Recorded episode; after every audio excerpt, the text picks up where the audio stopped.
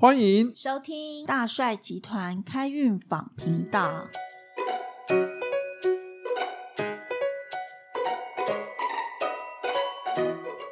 天呢，我们就是有请到我们那个花艺老师小倩，嗨，大家好，我是花艺师小倩。然后请到我们大帅集团的解签老师杰先 Albert，生，这是 Albert，然后我是星座老师香香，然后今天非常高兴，请我们两位老师来跟我们谈一谈，什么星座适合用什么花改运、改变磁场，然后什么星座呢最喜欢求签问神明。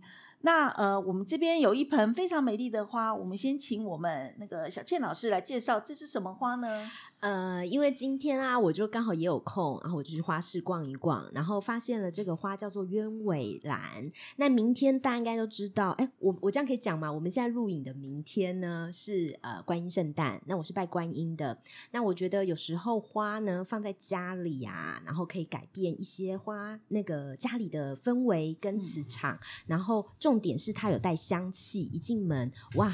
就是觉得回到家就有家的感觉，很不一样。所以今天非常的荣幸，受央香香的邀请，一起来跟我们分享星座跟花艺之间有什么样子的不同的呃连结嘛，对不对对对对嗯嗯嗯那我先介绍，在十二星座呢，有哪几个星座特别适合用花改运？就是心情不好的时候，摆一盆花在他的桌上，或者是在家的客厅，它就可以改运，或者是改变家里的磁场。第一个是金牛座，金牛座是一个非常喜欢大自然，然后非常喜欢花草的一个星座。那我们来问一下小倩老师，金牛座是适合用摆什么花在他的办公桌、书桌或客厅前面呢？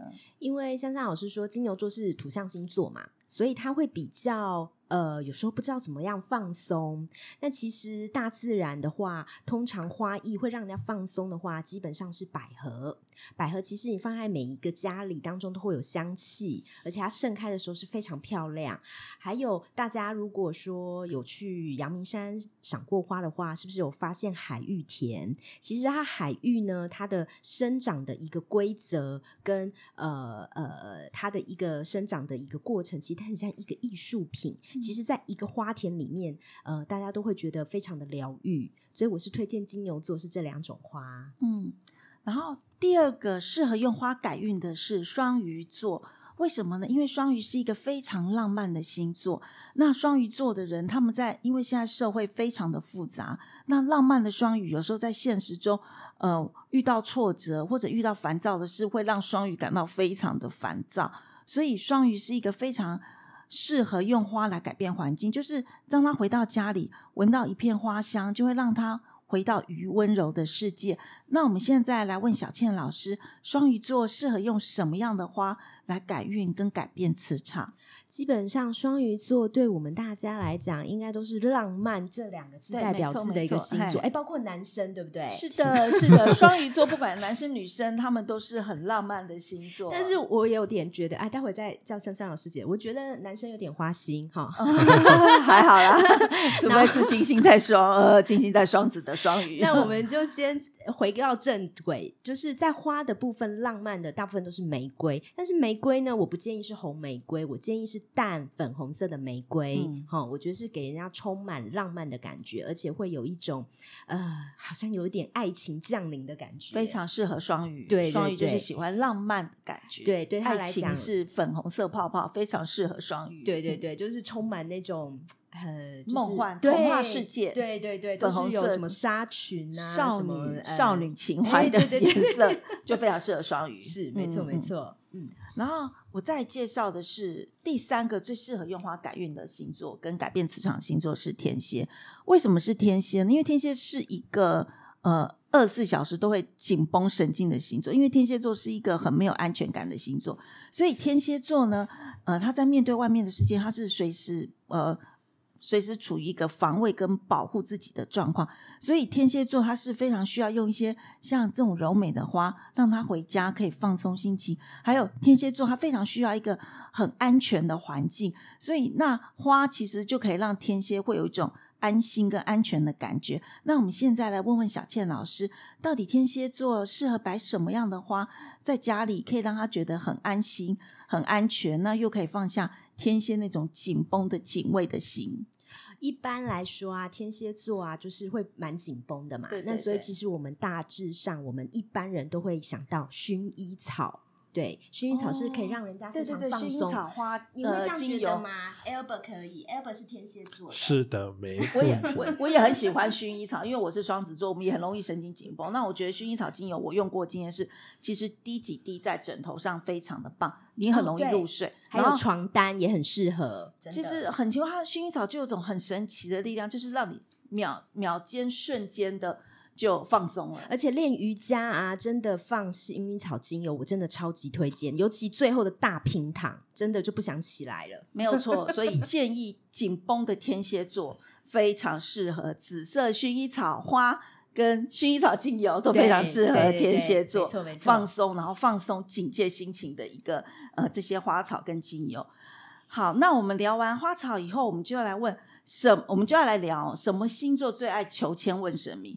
有呃有三个星座，第一个是天平，因为天平优柔寡断，他们常常两边不晓得该选哪一边，所以他们会很喜欢去问神明：“哎，观音菩萨妈祖，我到底要选哪一个好？选哪一边好？”那第二个，我有个嗯问题，他们的优柔寡断是称在称吗？对称的当因为天平希望公平，天平希望面面俱到，但是我们知道人世间有很多事情不是你面面俱到。嗯当你想拥有一边的时候，另外一边势必要放弃。那天平有，当天平不愿意放弃另一边的时候，他就会陷入苦恼，他就会很喜欢去问神明怎么办，我应该要怎么做？这是天平常陷入的呃陷入的为难的处境，就是他两边都不想放弃，两边都想要求好的时候，这个时候就需要有一个公证人出来告诉他怎么做。Albert 可以笔记天秤座的，在你的求签当中有没有这个人选？呃 e e e r 是我们的解签老师，所以你可以把这个三个星座列入你的首选 对，解对签的是呃三三个前三名。对，可是以参考一下。对，可以当做参考资料。然后第二名是摩羯，摩羯座是专出老板跟政治家的星座。我们都知道，只要在大选的时候，每个候选人一定是你们你们就会看到各大庙宇、各大候选人去求签问卜了，还有老板四季都要问命理师。所以摩羯座被列为求最喜欢求签问神明的星座，这是跟他务实有关，非常有关，因为他希望他的事业顺利，希望他的政治生涯顺利，希望他这次选举能当选。那么他唯一求就是求神明保佑，那他也是希望有个有个明确的指引，所以他们会喜欢求签，喜欢算命。几乎每个老板都有很多命理师哦，还有老板一年四季都要换布置、换摆设，所以老板才是最迷信的。我问一下，摩羯座是工作狂吗？呃，摩羯座不算工作狂，但是摩羯座算是事业狂。哦，哦，事业狂跟工作狂是怎么样？事业狂是他想要建立自己的事业版图，工作狂是在他自己的呃，比如说我今天是一个会计，我就可以为老板奉献二十四小时。但是事业狂摩羯座他要做的是自己的事业，工作狂的人他们通常会是一个非常尽职的员工。那可以说哪一个星座是工作狂？这样会不会比较哪个星座会比较？哪个星座会是工作狂吗？那就是处女座。处女座是非常适合做职员的星座，因为他们是职人星座。处女座的人生大志就是把每一件事情做得很好。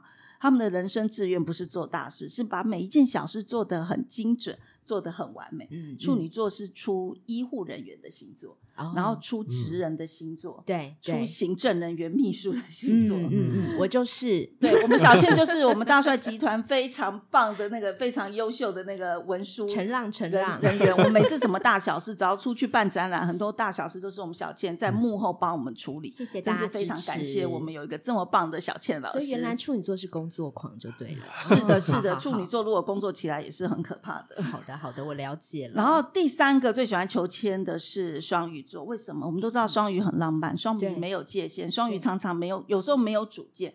双鱼座呢，需要别人给他一个肯定的意见，所以呢，双鱼，而且双鱼本来就是我们星座，它是黄道第十二宫，它本来就是跟神明有连接，跟神明最有感应的。所以当他们求助我们的时候，他们最喜欢去庙里求签，喜欢去教堂求菩萨问菩萨，这就是双鱼座。哦所以呢，现在我们要来问问我们的解忧大叔、解签大师 Eleven，你好，求签的顺序到底怎么求？这三个星座非非常爱问问神明，但是我相信其他星座也会很想了解，到底我们要怎么求签才是正确的。好，一般的求签的话，一一开始啊，到那个庙里面啊，要跟神明说清楚你今你是谁。